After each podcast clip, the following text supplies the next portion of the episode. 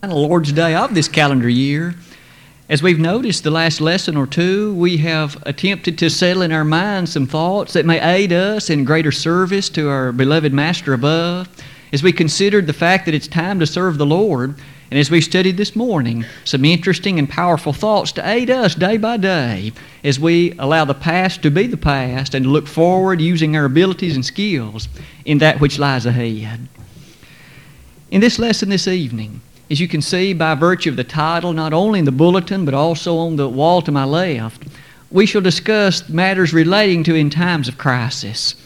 And the text that we just considered from the closing chapter of the book of Habakkuk is ever so pertinent and so prevalent as we consider the impressive message to be found within it.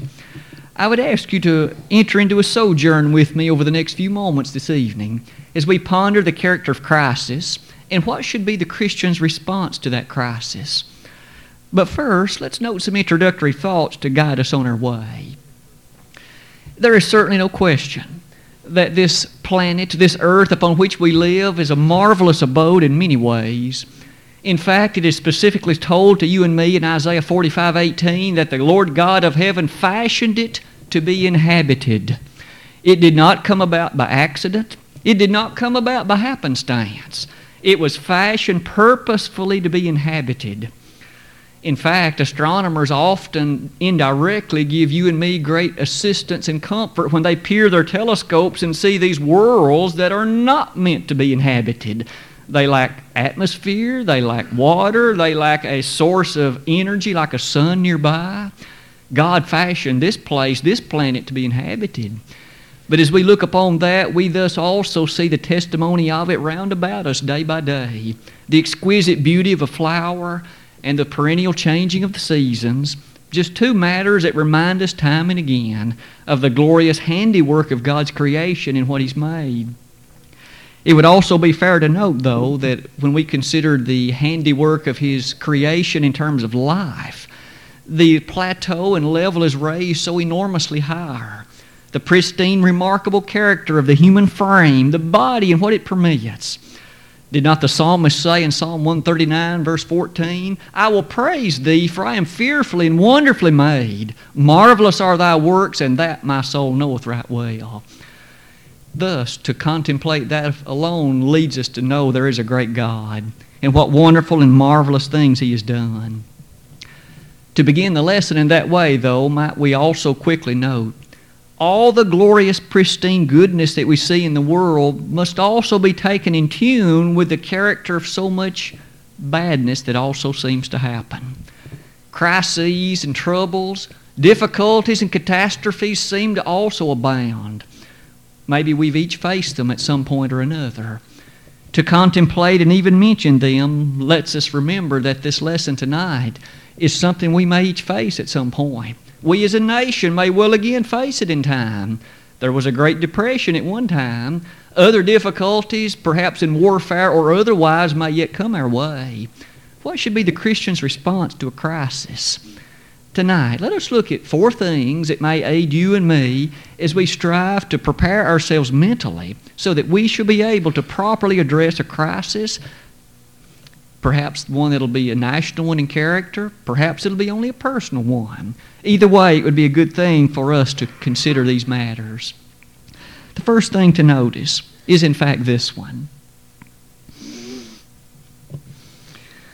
It is not my intent at this point in the lesson, certainly, to bring upon each of our minds a thought and a character that is so gloomy and dark it is not my intent to cause worry and a great sense of ill feeling on the part of anyone, but I thought it would just be a good thing to begin the lesson by reminding us of that which we so often see anyway on news, on other things of which we may be aware by way of information.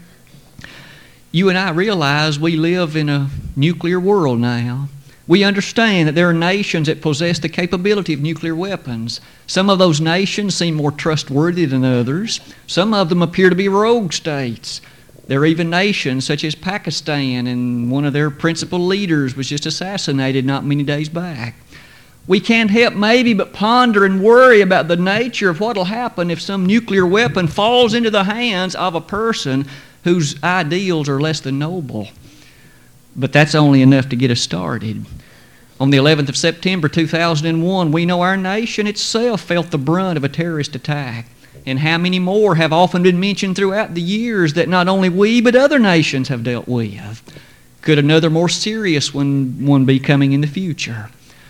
Not only terrorism, we are constantly told by scientists of the threat of a pandemic as it relates to bird flu. This particular strain of difficulty, which at this point scientists have no vaccine for, no cure for, and if that were to become rampant, how many millions could be slain by it? Notice also in the Middle East, there's constant difficulty and trouble. Nations over there, it seems, are not able to get along. Jordan, Israel, Syria, Iran, Iraq, Saudi Arabia, and Egypt, and the list seems to continue. What would happen if some individual were to come to power in the wrong way in that area? Could that person begin an international conflict?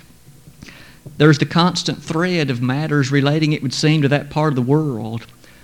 We understand the global economy. What would happen if great difficulties were to arise? Perhaps many, many people could suffer greatly. To state all these things is to not state anything with which we're not aware.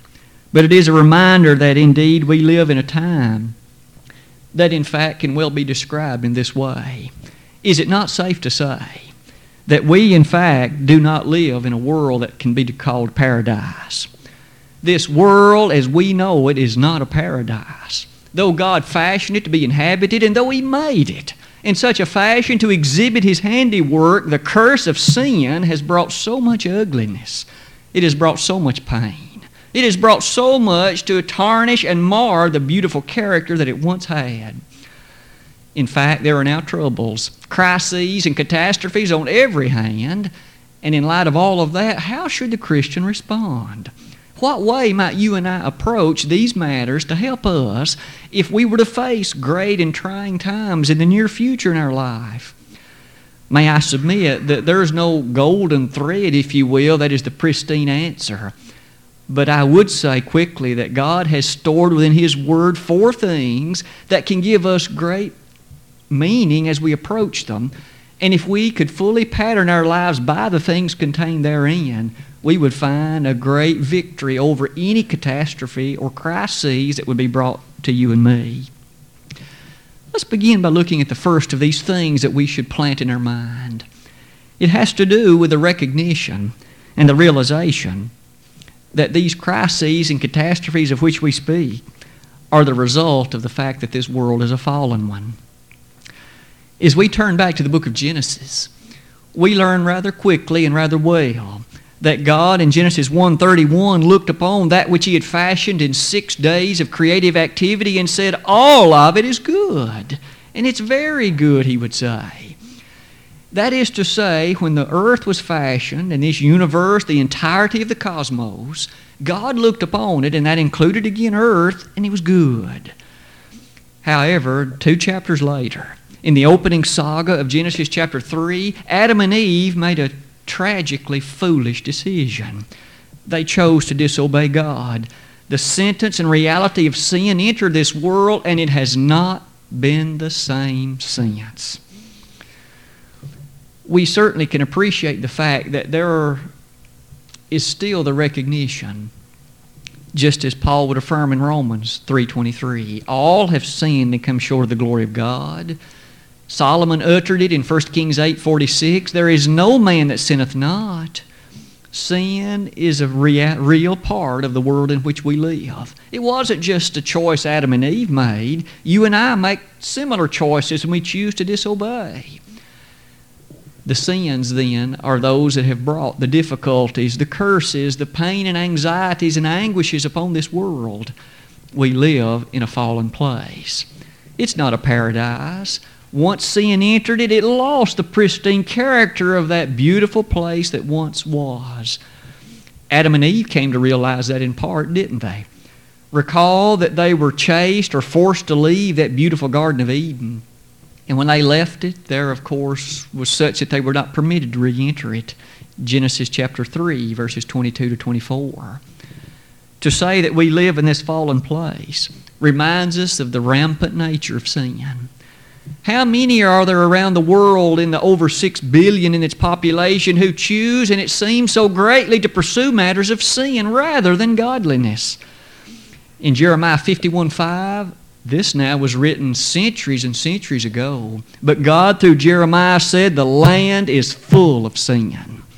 Doesn't that seem an apt description of at least certain portions of the world in which we live? In Zephaniah 3, verse 7, that noble but minor prophet of the Old Testament loudly cried again in the words of God, My people rose up early to corrupt all their doings. It's almost as though they strove to see how much sin they could commit before dinner.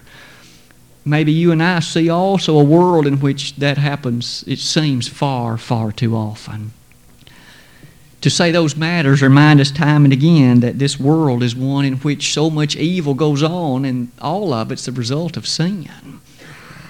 That reminds us, though, doesn't it, that when we consider a crisis, the character and the greatness of it, perhaps we may appear to see the overwhelming nature. If we will prepare ourselves to know that such things will occur and that they are a part of a fallen world, we'll be better prepared mentally to understand it.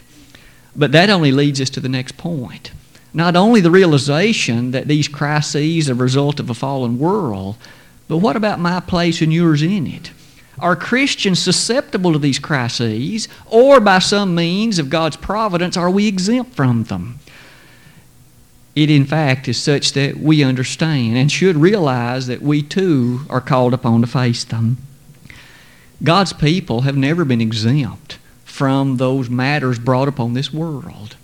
I've listed a few examples just to remind us of how often in the Bible God's people faced crises, faced difficulties, and faced troubles. I began it in Exodus, the second chapter. Here, God's Hebrew people, the very ones through whom the Messiah would come, were subject to hard and rigorous labor in Egypt. And they cried unto God for deliverance. God heard them, of course. But might we never forget, they did labor and hardly in the case there relating to the rigor brought upon them due to their Egyptian overlords. Not many chapters later, in Numbers 21, verses 1 to following, we also remember that snakes came amongst the people of Israel, and thousands died because of poisonous snake bites. Were God's people there providentially protected from the snake bites? We do remember that Moses was told to raise a brazen serpent, and those that would look upon it were healed. But the snakes did come amongst the people of Israel. Yet again, might we notice the interesting scene in Judges chapter 6 and 13. On this occasion, the children of Israel again were terribly persecuted and afflicted, on the one hand by the Midianites, on the other by the Philistines. God's people were not providentially protected in either of those cases. Rather, God raised up deliverers. One's name was Gideon, the other Samson. Through them, God did deliver his people. We're beginning to see an interesting scene of events unfold, aren't we? And some principles that may aid us greatly. In the opening two verses of the book of Ruth, we remember that beautiful love story, how it began with, in fact, Ruth and her husband Elimelech being forced from the land of Palestine to Moab because of a severe famine. There was a shortage of food, difficulty in light of providing for one's own family. And this was in God's chosen land, the land of Israel. It's an interesting scene to also consider with me 2 Samuel 24 15. Here, with David as king, 70,000 Israelites slain at one time. Pestilence came upon the land. One more time, we see a crisis. And one more time, God's people suffered. Later on in the Old Testament, in 2 Kings 6, the children of Israel, so severely afflicted, this time by a terrible siege, the famine was so great they even resorted to cannibalism. They ate children, their own children. Did God's people suffer? Absolutely. Did God's people find themselves in such a position that they were physically suffering and in crisis? Absolutely. Later in time, we also consider Joel 1, verses 1 and following. A plague of locusts came upon the land of Palestine so severe that everything virtually was consumed. In fact, in that very book, we read that the difficulty was so severe, certain portions of the worship in the temple were suspended. They didn't have the means, the olive oil, to proceed with it. That only reminds us of the last couple, one of which was that terrible and grave captivity that awaited. In 2 Kings chapter 17 and 25, the northern kingdom of Israel off to Assyria, they went into captivity. The southern kingdom of Judah, of course, off to Babylon, they went. God's people suffered then. We should thus not think that we shall be exempted today. For consider the New Testament and some of the same matters that occurred even there. In these instances, what was it our Savior declared in John 15, especially verse 19? That discussion is a bit lengthy, but at one point he said, Be mar- not marveled if the world hate you. It hated me first. We read also in 1 John 3:13 similar words, "Marvel not, my brethren, if the world hate you." We thus should not be shocked and surprised if in our life in Christ the world hates us and as a result of that will cause affliction or persecution or personal difficulty on our behalf. In Acts 8 verses 1 and following, there were those wonderful saints in the area of Jerusalem who were scattered abroad and went everywhere preaching the word. But notice, they were persecuted. They were perhaps threatened and forced to leave.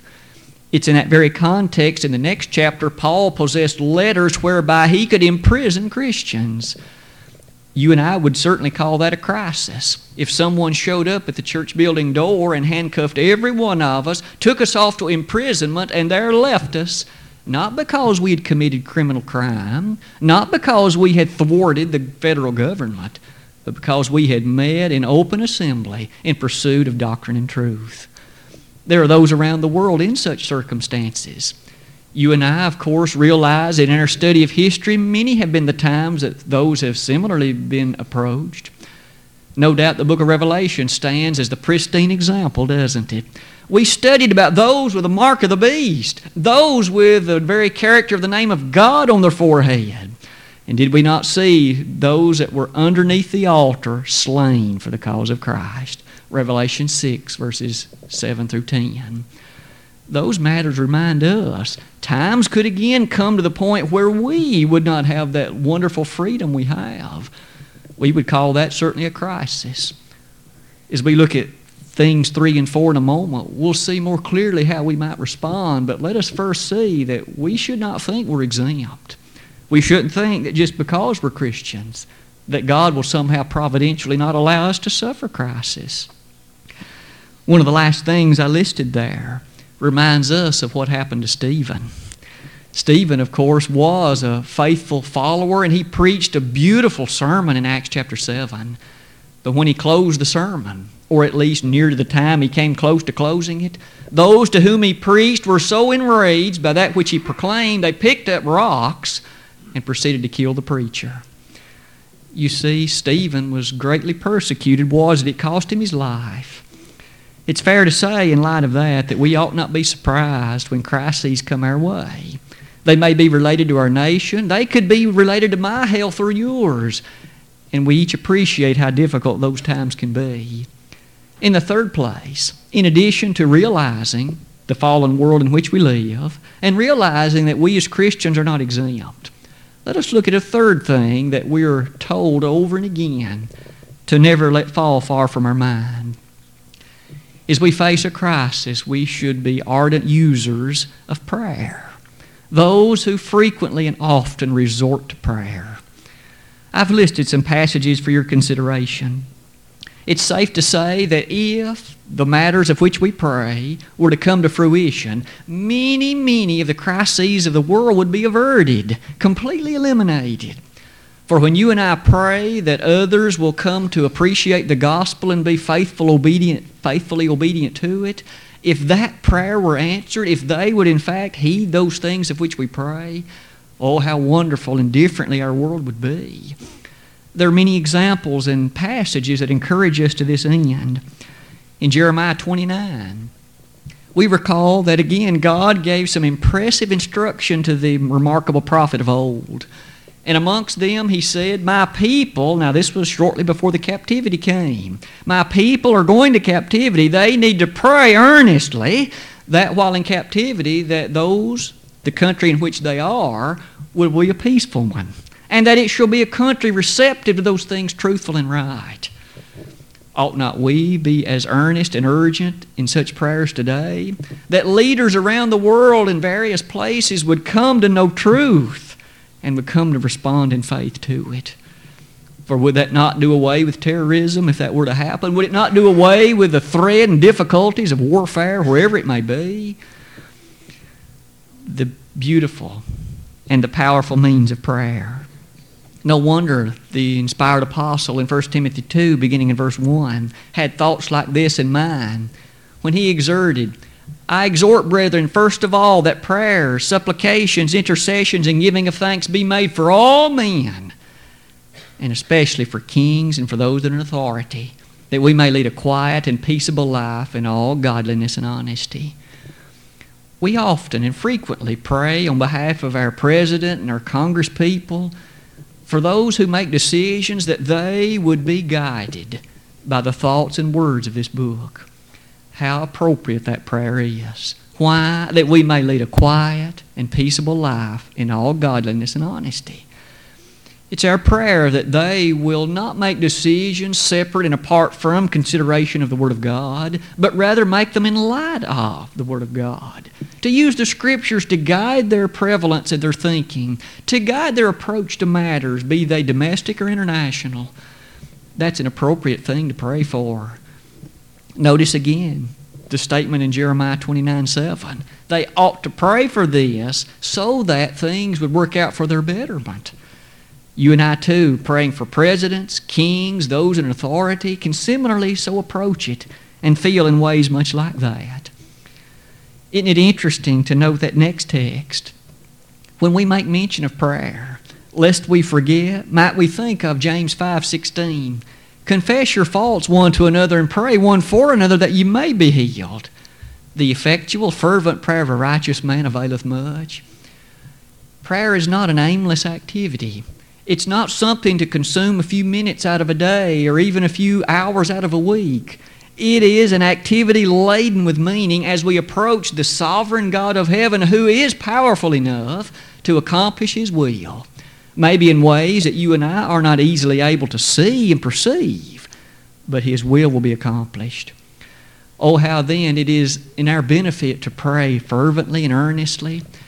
Thus, in times of crisis, or as we perhaps imagine one on the horizon, to pray and pray earnestly that the matters concerning that event may be lifted or approached or addressed, and that God may use the instrumentalities of this world to approach it be it presidents, kings, parliaments, those in authority.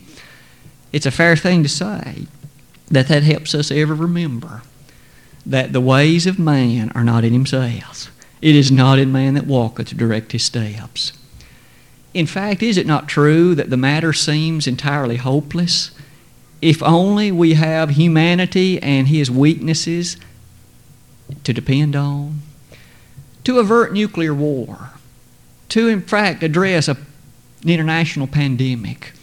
Is it not far greater in comfort to appreciate the sovereign capabilities of a God who can address those matters, who can prevent them, who can take care of them? It's no wonder that God said to Noah in Genesis 8, verse 22, and this promise has been one that you and I focused on quite some bit as we had our Bible study on that text several months ago. But on Sunday morning, as we studied it, with now the flood behind him, he and his family stepped off that ark to a whole new world, one that had been cleansed by water. But in that very situation in time, God said, While the earth remaineth, seed time and harvest, cold and heat, winter and summer, and day and night shall not cease. The factors concerning this planet are in someone's hands far higher than President Bush far higher than the ruling factor of the League of Nations, far higher than Vladimir Putin in Russia, far higher than all of those people. God said, as long as earth remains, these things are not going to cease.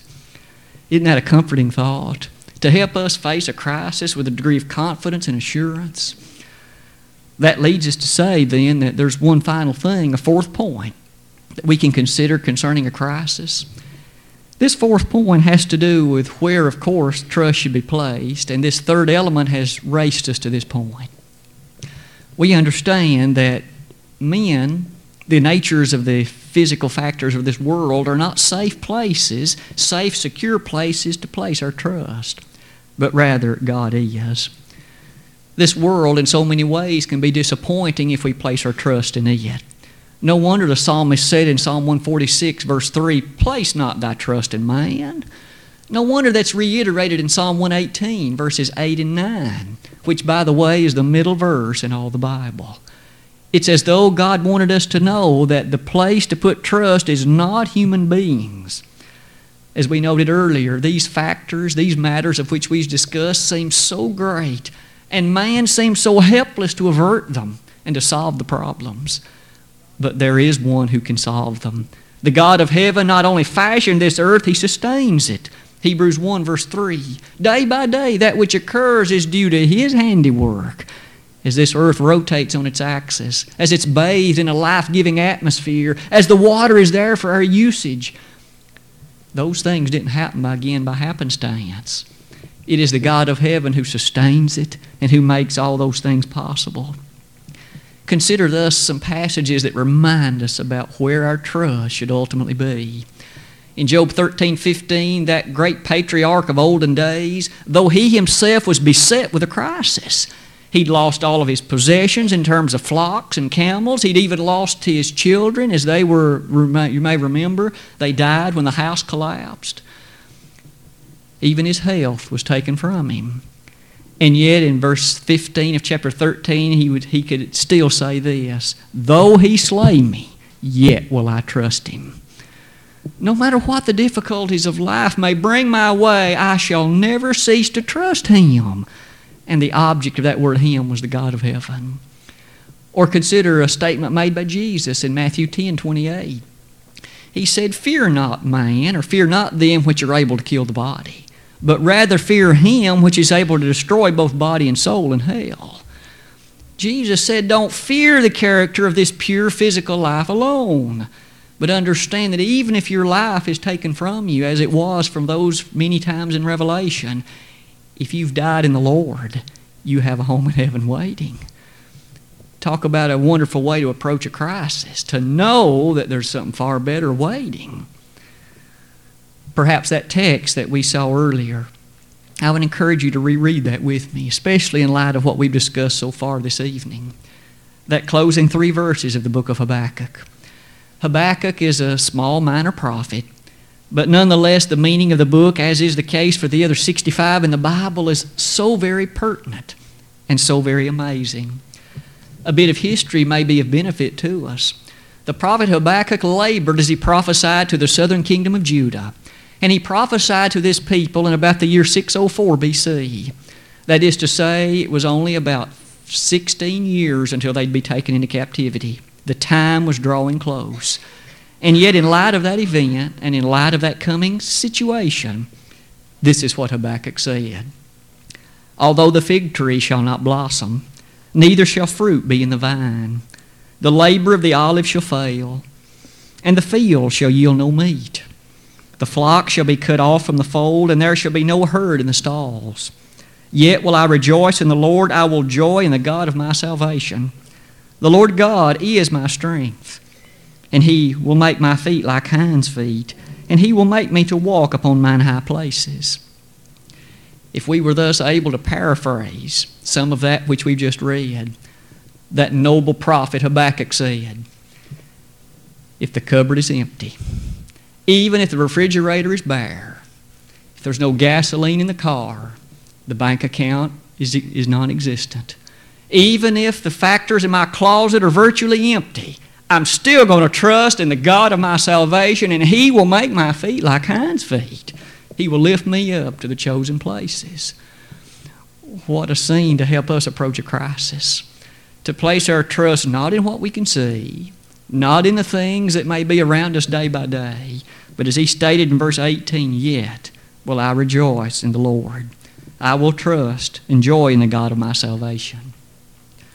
To approach a crisis in this way will be of great benefit for you and me to prepare ourselves to, to be ready. We may not ever face a crisis like they did in Habakkuk's day, but we might. We may face a similar one, or we may fa- face one that is of great character but quite different in some respects.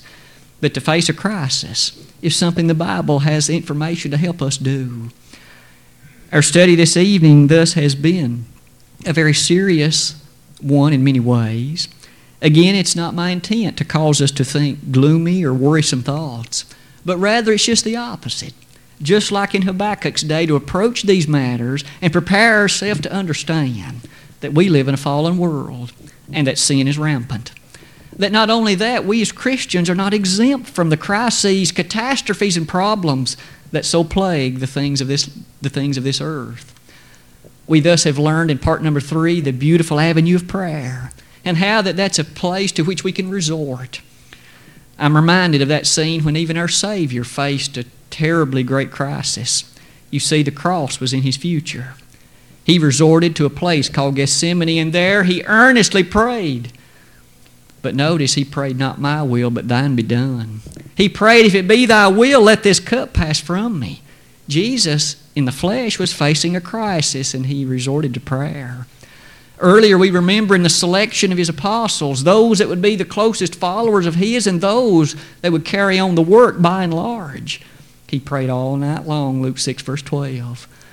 Thus, may you and I also resort often to prayer, not only for our leaders and those in high places, but even for other things that crises and problems may be averted or lessened, and to pray that the gospel would have free course. 1 Thessalonians chapter 2. As we've stated quite often, if only men would accept the gospel. Thus, we should pray that it will have free course and that is in its proclamation, many shall come to realize the urgency of their situation and to respond in faith. But then finally, we noted this evening that besides prayer, to make certain to place our trust in the very hands of the one who, as our young people are often taught to sing, he holds the whole world in his hands. He told Noah that seed time and harvest would continue, that day and night, cold and heat, he also told through the prophet Habakkuk, trust in the Lord. Where have you placed your trust this evening? Have you placed it in the hands of the one who is a safe and secure place to have that trust placed? Or have you placed it in yourself? You and I are not safe places to place that eternal trust. We're weak, we're sinful, we're open to temptation, and we often make bad decisions. May we place our ultimate confidence in the greatness of the one who not only can make sure usage of it, but will carry it trustworthy to its final end. Listen to this statement as we close our lesson this evening from 2 Timothy 1, verse 12. This is one of the statements by Paul as he neared the end of his life on this earth. As he made this statement, he said, I know whom I have believed, and am persuaded that he is able to keep that which I have committed unto him against that day. You see, Paul had placed his trust in God and his trust in the Savior, and he was certain that it was in a safe and secure place. What about you and me this evening? Do you need to respond publicly to the gospel call of invitation?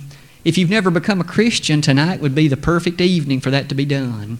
Hear the Word of God as you've done tonight. Believe Jesus to be the wonderful Son sent for the salvation of humanity. Repent of the sins in your life, confess His glorious name, and then be immersed, baptized for the forgiveness of sins.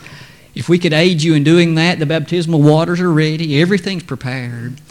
If you need, however, to return to your first love, having at one time known the safety and security of Jesus, but for whatever reason having rebelled against that and chosen your own way, remember the way of man is not in himself. Jeremiah 10 23.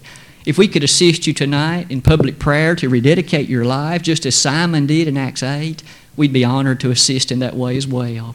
If either of these is the need of your life tonight, will you not let that be known in a public way while together we stand and while we sing?